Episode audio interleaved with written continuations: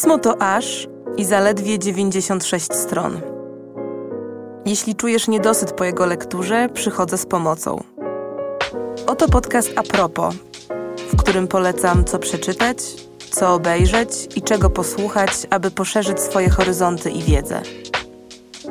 Zapraszam, Zuzanna Kowalczyk.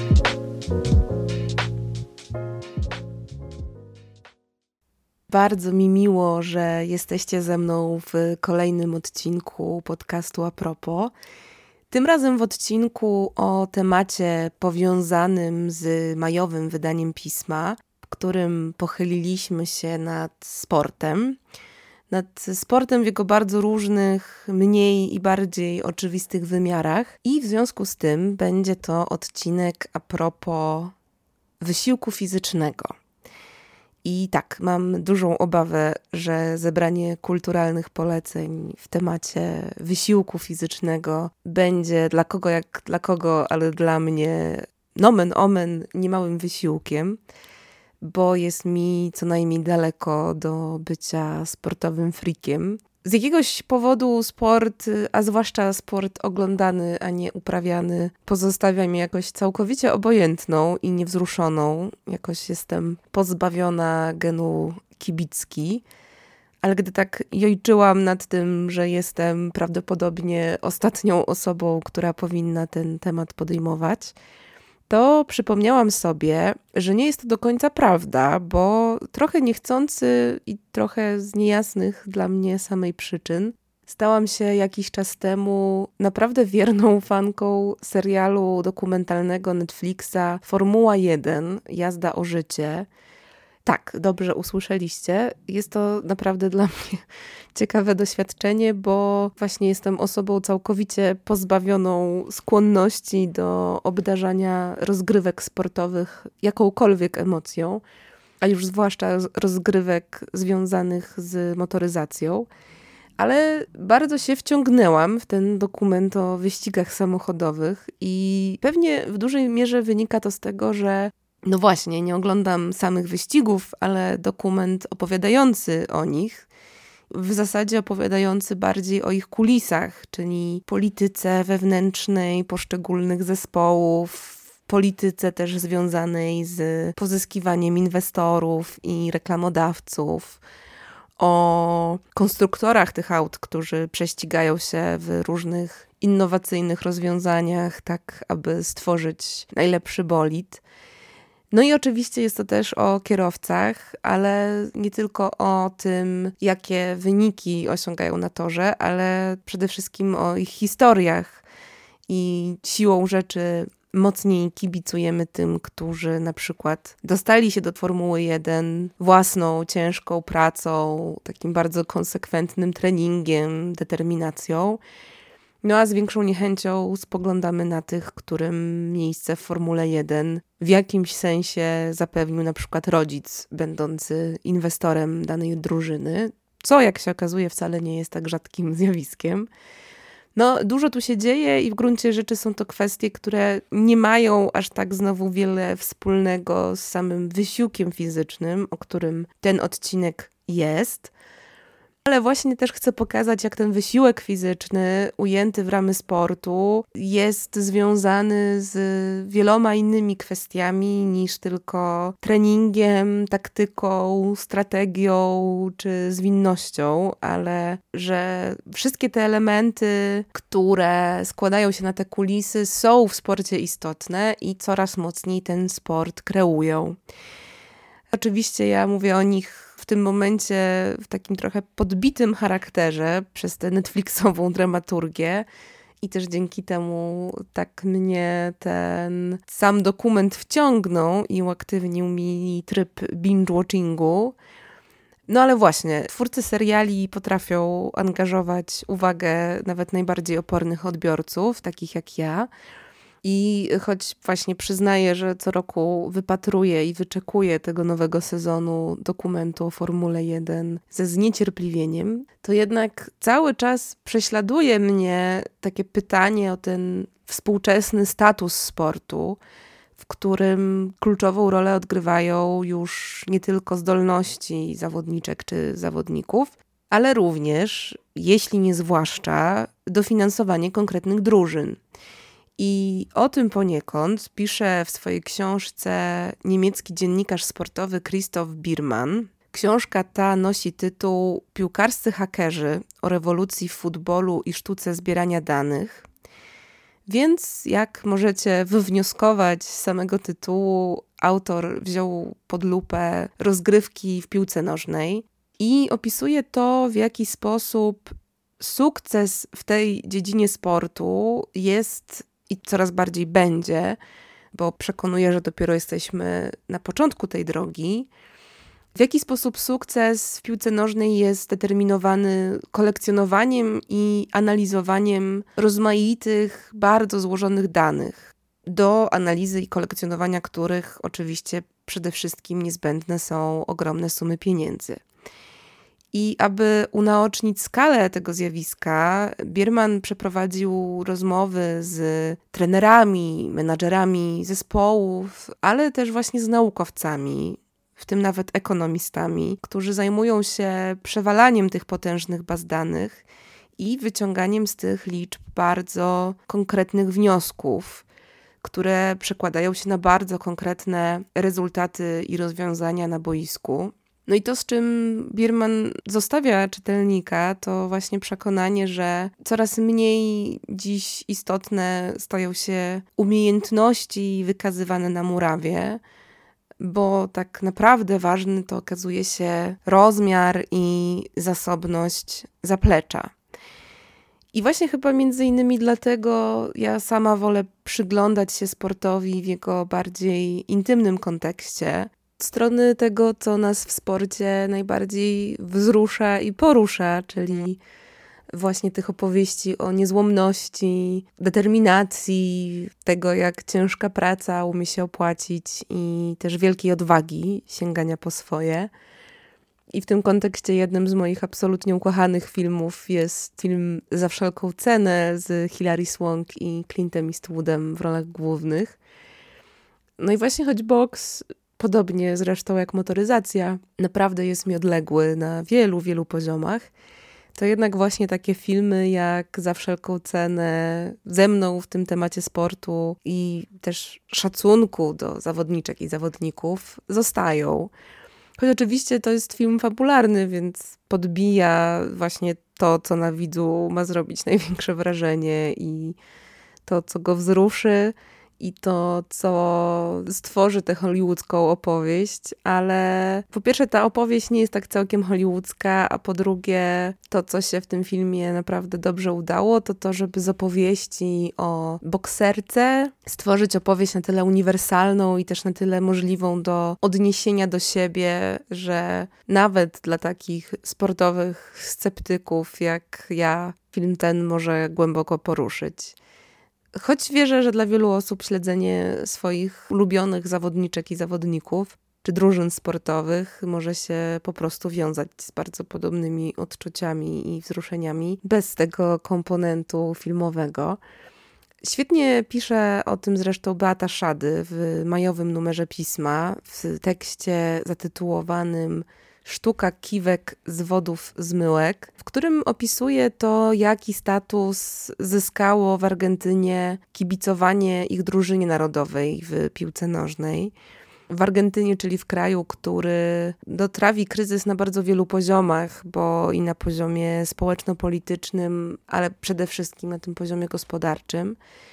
I piłka nożna stała się czymś bardzo w tym kraju jednoczącym i niezwykle istotnym w kontekście odzyskiwania wiary w swój kraj, w jego znaczenie na arenie międzynarodowej, w ogóle w to, i do czego Argentyńczycy są zdolni, ale też jak się identyfikują, z czym się utożsamiają jako naród.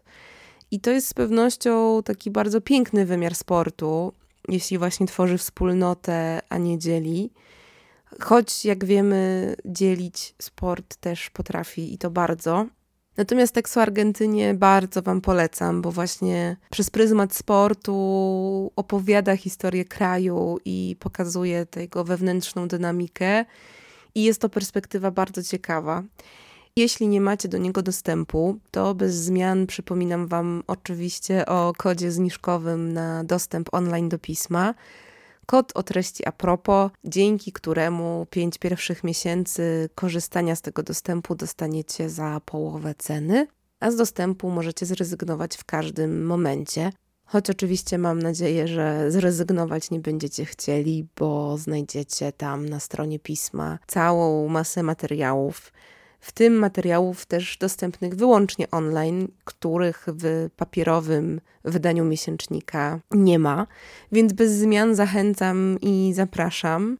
A o sporcie jako właśnie pretekście do opowieści o różnych narodowych napięciach pisał też oczywiście Ryszard Kapuściński w swoim jednym z najsłynniejszych reportaży, czyli w wojnie futbolowej.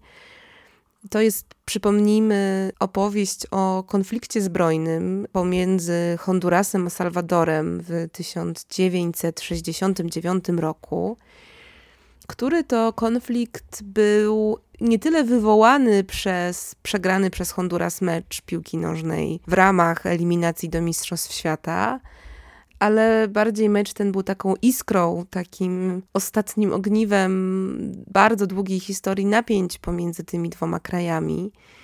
A sam mecz stał się, no właśnie, takim zapłonem, od którego wybuchło wiele innych iskier, w którym umościły się nacjonalizmy i wzajemna nienawiść pomiędzy narodami. Od tej też strony, choć nieco inaczej, o sporcie pisali też Anita Werner i Michał Kołodziejczyk w swojej książce Mecz to pretekst. Futbol, wojna, polityka. Ja o tej książce wspominałam już kiedyś w odcinku a propos sportu, podobnie zresztą jak o wojnie futbolowej ale pomyślałam, że dobrze te dwie lektury przypomnieć, bo obie opowiadają bardzo ciekawie właśnie o wpływie piłki nożnej na kraje i ludzi żyjących w miejscach objętych albo konfliktem zbrojnym, albo jakimś napięciem społecznym.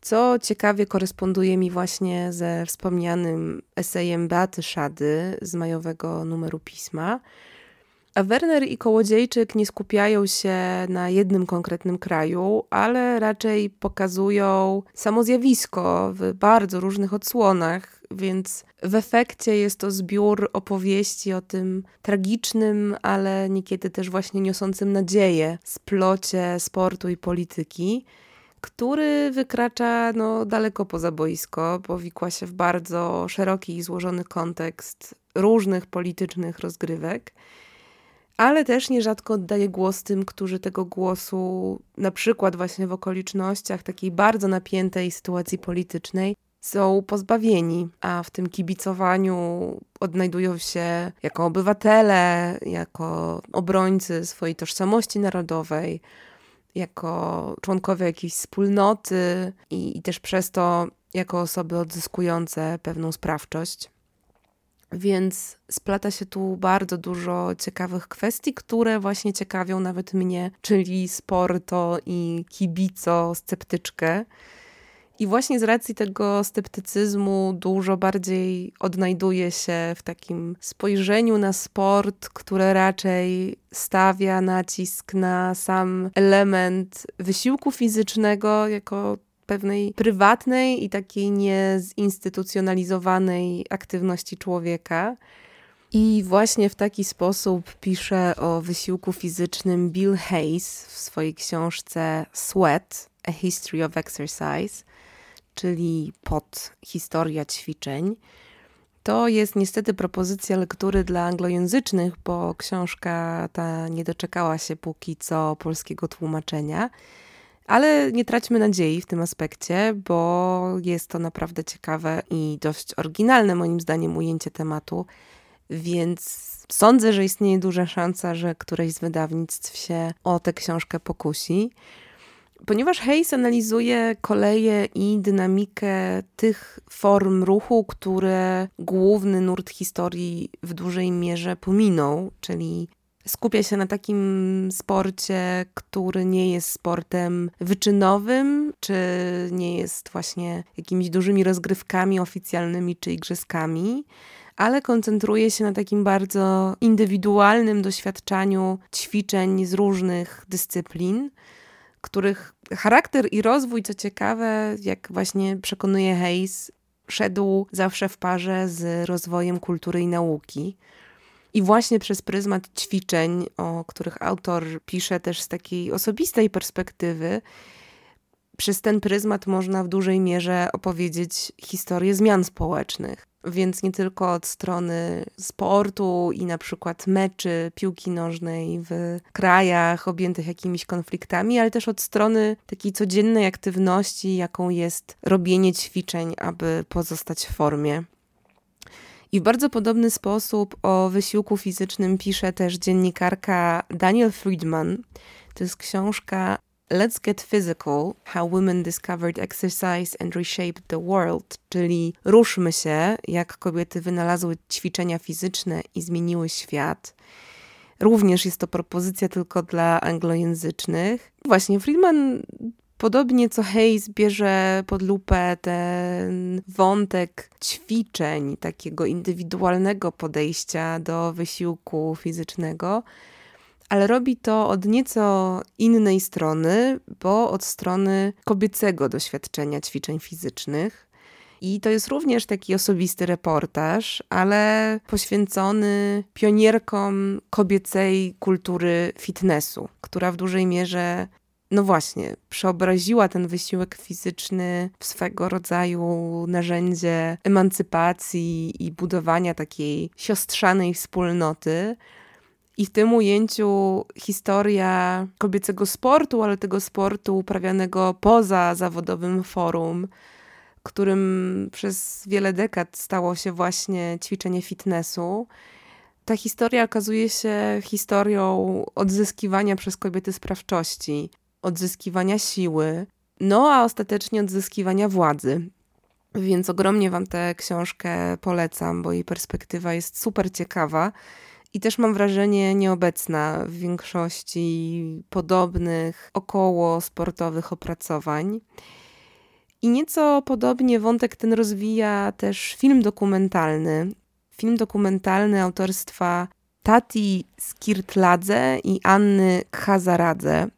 Jest to film zatytułowany Chwała Królowej, który znajdziecie na stronie VOD Millennium Dogs Against Gravity. Jest to opowieść o czterech legendarnych gruzińskich szachistkach, więc tu gryzę sport od nieco innej strony, może niekoniecznie wysiłku fizycznego per se, ale jak najbardziej szachy są sportem. I te cztery naprawdę niezwykle istotne postaci, zawodniczki dla radzieckiego sportu to tu postaram się bardzo nie przekręcić wymowy. Są to Nona Gaprinda Szwi, Nana Aleksandria, Maja Hiburdanidze i Nana Joseliani. To są graczki, które zrewolucjonizowały nie tylko kobiece rozgrywki szachów, ale, ale dużo szerzej. To znaczy w ogóle zrewolucjonizowały podejście do kobiet i sytuację kobiet w radzieckiej rzeczywistości podczas zimnej wojny. A ten film e, Tati Skirtladze i Janny Hazaradze przedstawia biografię tych wybitnych szachistek, w których bardzo wybrzmiewa nie tylko ich geniusz i ich determinacja, ale też właśnie taka bardzo niezłomna walka o niezależność, która znalazła swoje odzwierciedlenie w walce przy szachownicy, ale w gruncie rzeczy była też po prostu walką z pewnym patriarchalnym układem świata. No niezwykłe kobiety, które grały razem w olimpijskiej drużynie ZSRR, a które też tą swoją odwagą i historią zainspirowały wiele innych kobiet. Więc ogromnie Wam ten zbiorowy portret polecam. I tak myśląc o tym wątku, tego jak sport, jak ruch, jak wszelkie tego typu aktywności mogły i miały taki wymiar emancypacyjny. Przypomniał mi się jeszcze jeden film, który bardzo mocno we mnie został. Jest to film Lewana Akina, który nosi tytuł A potem tańczyliśmy. I co ciekawe, jest to również film, który ukazuje gruzińską rzeczywistość. Również od strony zderzenia tego świata tradycji i tego świata takiego bardzo konserwatywnego z tym światem nowym, światem, który właśnie niesie czy młodość, czy inne podejście do tego, co człowiek jako jednostka może, do czego ma prawo i w jaki sposób chce i może wyrażać swoją tożsamość. Choć w przypadku filmu A potem tańczyliśmy, jest to historia młodego tancerza, który dorasta i wyzwala się z tych ograniczających go różnych form opresji, które w gruzińskiej rzeczywistości bardzo mocno są obecne. W jego przypadku jest to opowieść o wyłamywaniu się z głównie tych homofobicznych struktur, i dla niego tym narzędziem wyłamywania się jest w dużej mierze właśnie taniec i ciało. Ponieważ jest to bohater, który tańczy w gruzińskim balecie narodowym, w którym właśnie trzyma się takich bardzo tradycyjnych form, które no właśnie, też są doskonałym odzwierciedleniem wielu napięć społecznych i przełamanie tych formuł i przełamanie tych form opresji staje się w ogóle taką bardzo piękną historią o dojrzewaniu do bycia sobą i odwadze bycia sobą. Jest to absolutnie przepiękny film, o którym zresztą pisałam kilka miesięcy temu w swoim newsletterze Zachwyty, w którym co miesiąc piszę o swoich kulturalnych zachwytach miesiąca i bardzo Was zachęcam do subskrypcji. A film ten jest dostępny na platformie VOD Nowych Horyzontów, więc można go obejrzeć online i bardzo Was do tego seansu zachęcam. No a skoro taniec, to nie mogę na koniec nie wspomnieć o jeszcze jednym filmie, który jest w gruncie rzeczy jednym z moich ulubionych filmów, czyli o filmie Wima Wendersa Pina. Jest to w pewnym sensie hołd Wendersa, złożony jednej z najbardziej znanych na świecie choreografek i tancerek, czyli Filipin Bausch, zwanej Piną. I Wenders opowiada o tym, co Pina zrobiła dla tańca w sposób w gruncie rzeczy trudny, ale chyba jedyny adekwatny, bo opowiada o tym pięknie i znaczeniu i sztuce ruchu właśnie poprzez celebrację choreografii Bausch. I to są takie choreografie, które każdorazowo niosą za sobą naprawdę bardzo złożone i zadziwiająco pełne historie. I chyba tylko dlatego też udało się Wendersowi zbudować film, który opowiada historię i to nie jedną historię, ale robi to właściwie wyłącznie poprzez taniec. I właśnie ten taniec w ujęciu Bausch był zawsze nośnikiem bardzo pełnych historii, takim nośnikiem wzruszeń, nośnikiem opowieści o bardzo różnych doświadczeniach. I myślę, że przez to film, który, tak jak go opowiadam, pewnie wydaje się jakoś hermetyczny, skoro wyłącznie jest obrazem ruchu i obrazem tańca w różnych kontekstach, to jednak mam jakieś takie głębokie przekonanie, że każdy widz i każda widzka się w tym filmie i w tych opowieściach odnajdą, bo są to opowieści po prostu bardzo ludzkie, bardzo uniwersalne, choć tak właśnie opowiedziane nietypowo, a może nie tyle nietypowo, ile raczej w sposób, do którego mam wrażenie jesteśmy mniej przyzwyczajeni. A właśnie ten ruch okazuje się bardzo dobrym językiem i bardzo dobrym nośnikiem nie tylko do opowiadania różnych historii i doświadczeń, ale też przeobrażania tych doświadczeń i historii. I właśnie od takiej strony na ten wysiłek fizyczny staram się patrzeć, i taka perspektywa wydaje mi się super ciekawa. Więc mam nadzieję, że była też ciekawa dla Was. Dziękuję Wam jak zawsze za dosłuchanie tego odcinka do końca. Bez zmian przypominam o kodzie zniżkowym o treści a propos. To jest kod zniżkowy na dostęp online do pisma. I jak zawsze żegnam się słowami do usłyszenia niebawem.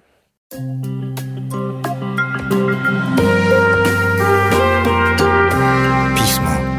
Magazyn opinii.